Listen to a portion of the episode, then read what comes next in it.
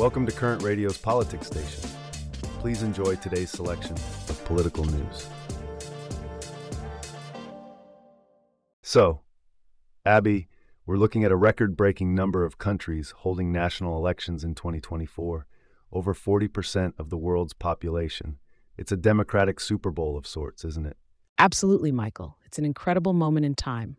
From the wealthiest nations such as the US, India, and the UK, to the most despotic like Russia and Iran, the global stage is set for a democratic showdown. And yet, it's happening at a time when liberal democracy is under attack from authoritarian regimes and far right nationalist parties. It's a paradox, isn't it? It certainly is. Freedom House's 2023 report noted global freedom declined for the 17th consecutive year. Yet it also pointed out that while 35 countries experienced declines, 34 saw overall gains. It seems autocrats are neither infallible nor unbeatable. And that's an important point to remember. There's a struggle, but there's also resilience. Now, the principle of free speech, which is essential to a functioning democracy, is also under attack. Jacob Mchangama, a rights campaigner, has pointed out how even open democracies have imposed restrictive measures to combat threats like hate speech, disinformation, and extremism. Yes, and these elections could have profound geopolitical and economic impacts. It's a double edged sword. On one hand, it could further destabilize an already unstable world. On the other, it could lead to some much needed change. Consider Iran, for example. Its upcoming parliamentary polls could see the ousting of its clerical conservatives. But sadly, the fix is in. More than 25% of opposition candidates have already been disqualified. And that's the challenge, isn't it? The democratic process is often undermined by those in power. We see this in Egypt, Hong Kong, and Russia, where the elections are more of a sham than a genuine democratic process. Putin's bid for a fifth presidential term is more of an imperial coronation than a contest. He's jailed, exiled, or eliminated rivals, and his approval rating remains high because many Russians know no other leader. It's a bleak picture. It is. But there's also hope. Some elections may produce genuine turning points. Look at Pakistan and Bangladesh. They're unpredictable and volatile, but they're both going to the polls in 2024. And then there's India's general election. Prime Minister Narendra Modi's hopes of a third term could be frustrated by a new opposition coalition. And we can't forget about Taiwan. Its upcoming elections will be a valuable demonstration of how highly democracy is still valued despite external pressures. If the pro independence Democratic Progressive Party wins again, it could infuriate Beijing and potentially draw in the U.S. and regional allies. That's a very real possibility. And then there's South Africa. For the first time since the end of apartheid, the ANC could lose its overall majority. The party has been marred by corruption, leadership scandals, and high rates of crime and unemployment. A low turnout could seal the ANC's fate. And this disillusionment with democracy isn't confined to Africa. It's a sentiment common throughout the nations of the West, even though they see themselves as democracy's home ground. The problem isn't democracy itself, but how it's applied and practiced. A recent Ipsos poll found a widespread belief that current democratic systems favor the rich and powerful and ignore everyone else. Yes, and that's a sentiment that could drive radical change.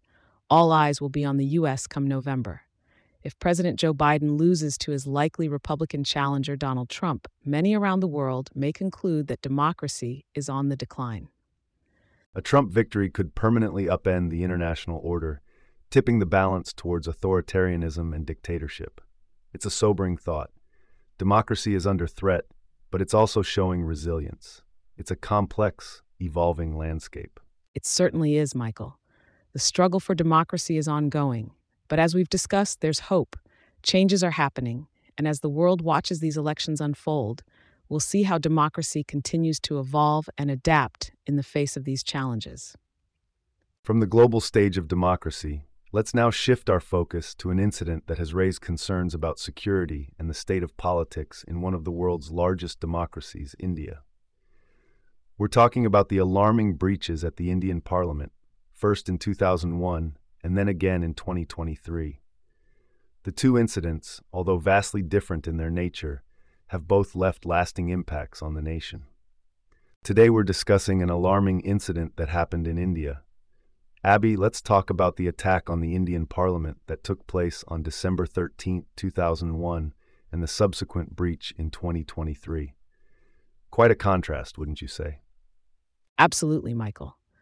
The 2001 attack was a meticulously planned terrorist assault. It was a close call for then Vice President Krishan Kant, who was saved by a group of MPs who had come to see him urgently. The attack left eight security personnel dead. Indeed, and it showed the unity of the nation's leaders in the face of adversity. Sonia Gandhi, then Congress President, called up PM Vajpayee to ensure his safety. It's a testament that political opponents are not necessarily enemies.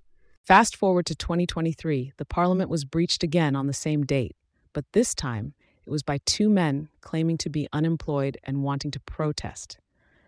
They managed to get past three security checkpoints and set off yellow gas canisters. Thankfully, no one was hurt. Yes, and the incident raises serious questions about the security of the Parliament building. After the 2001 attack, measures were put in place to beef up security, but this breach shows that more needs to be done. It's a bit disconcerting to think. Absolutely, Michael. It's alarming that they managed to breach the security of what should be one of India's most protected buildings. It's a wake up call for security enhancements and a review of current protocols. And let's not forget the political implications. The opposition took the government to task for the security lapse, but 14 MPs were suspended for disrupting the houses. This shows an increasing bitterness in inter party relations, which is not healthy for the functioning of the parliament. That's a valid point, Michael. The role of presiding officers has also changed over the years. They used to show more flexibility and fairness towards the opposition, but it seems less visible now. It's a stark contrast to the unity displayed in 2001. It's a reminder that the changing nature of politics impacts the functioning of key institutions. It's essential to remember that political opponents are not enemies, and that a healthy democracy requires open, respectful discourse. We can only hope that this incident serves as a catalyst for positive change. Well said, Michael. It's a critical moment for India's democracy, and we'll be following the developments closely. The country can do without this escalating confrontation and bitterness in politics, and it's up to the leaders to set the tone for a more constructive dialogue. From the security breaches in India's parliament and the changing dynamics of its democracy, we now turn our attention to a broader perspective on democracy and politics.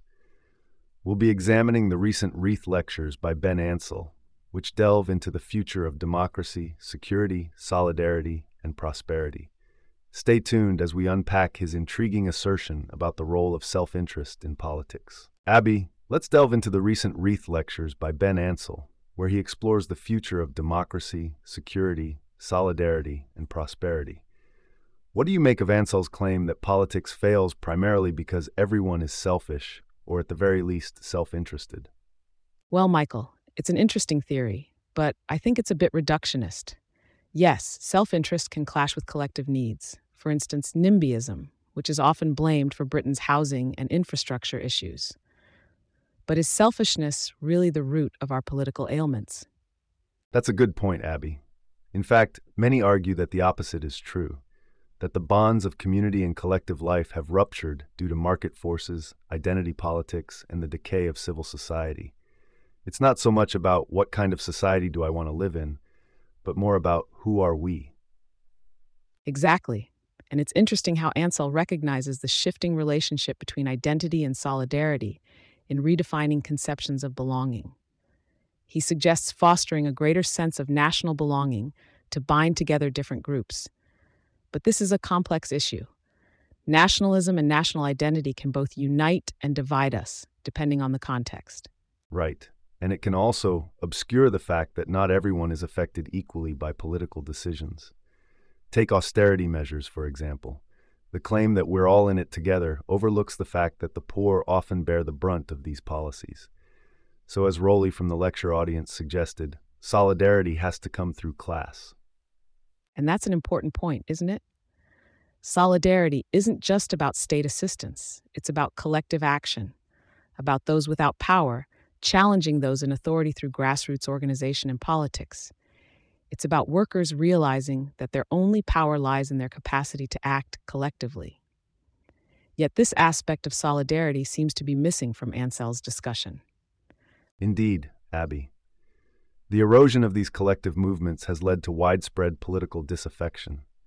We need to rebuild these forms of solidarity if we are to effectively pursue collective goals.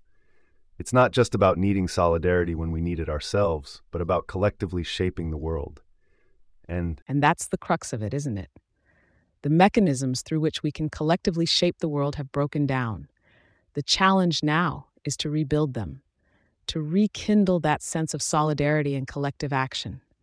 It's not going to be easy, but it's crucial for the future of our democracy. from the complexities of political solidarity and the future of democracy, we now turn our attention to a recent event that brought together politics, technology, and culture in a fascinating way. Let's switch gears and delve into the annual conference organized by Italy's Brothers of Italy Party, where tech mogul Elon Musk was the star guest. His message was quite clear make more Italians to save Italy's culture. But there's more to the story. Let's unpack it.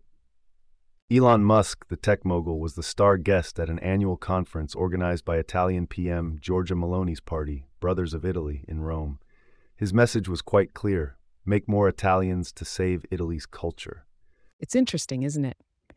Italy does have one of the lowest birth rates in the world. But what's even more intriguing is the backdrop of this message. Meloni is a known opponent of surrogacy, which is criminalized in Italy. And yet, Musk himself has had children through surrogacy. Indeed, Abby. It's an interesting dynamic. But let's talk about the conference itself. It's called the Atreyu Conference, named after a character in the 1984 film The Neverending Story. And Meloni is a known fan of fantasy, especially J.R.R. Tolkien's Lord of the Rings. Yes, she's quoted saying that Tolkien could say better than anyone what conservatives believe in. She doesn't consider The Lord of the Rings fantasy. It's seen as a pillar of Italy's post fascist far right parties. right? And the conference has seen a fair share of headliners over the years. Bannon, Le Pen, Orban, and this year, apart from Musk, Santiago Abascal from Spain's Vox party and British Prime Minister Rishi Sunak also addressed the crowd. And the venue, Castel Sant'Angelo, it's a historical marvel. Absolutely, Michael. Built in 135 AD as a mausoleum for Emperor Hadrian, it's now a public museum. But moving on to Musk's interview, he was very vocal about the woke mind virus that he says is gripping the US and warned it's moving to Italy, calling it evil.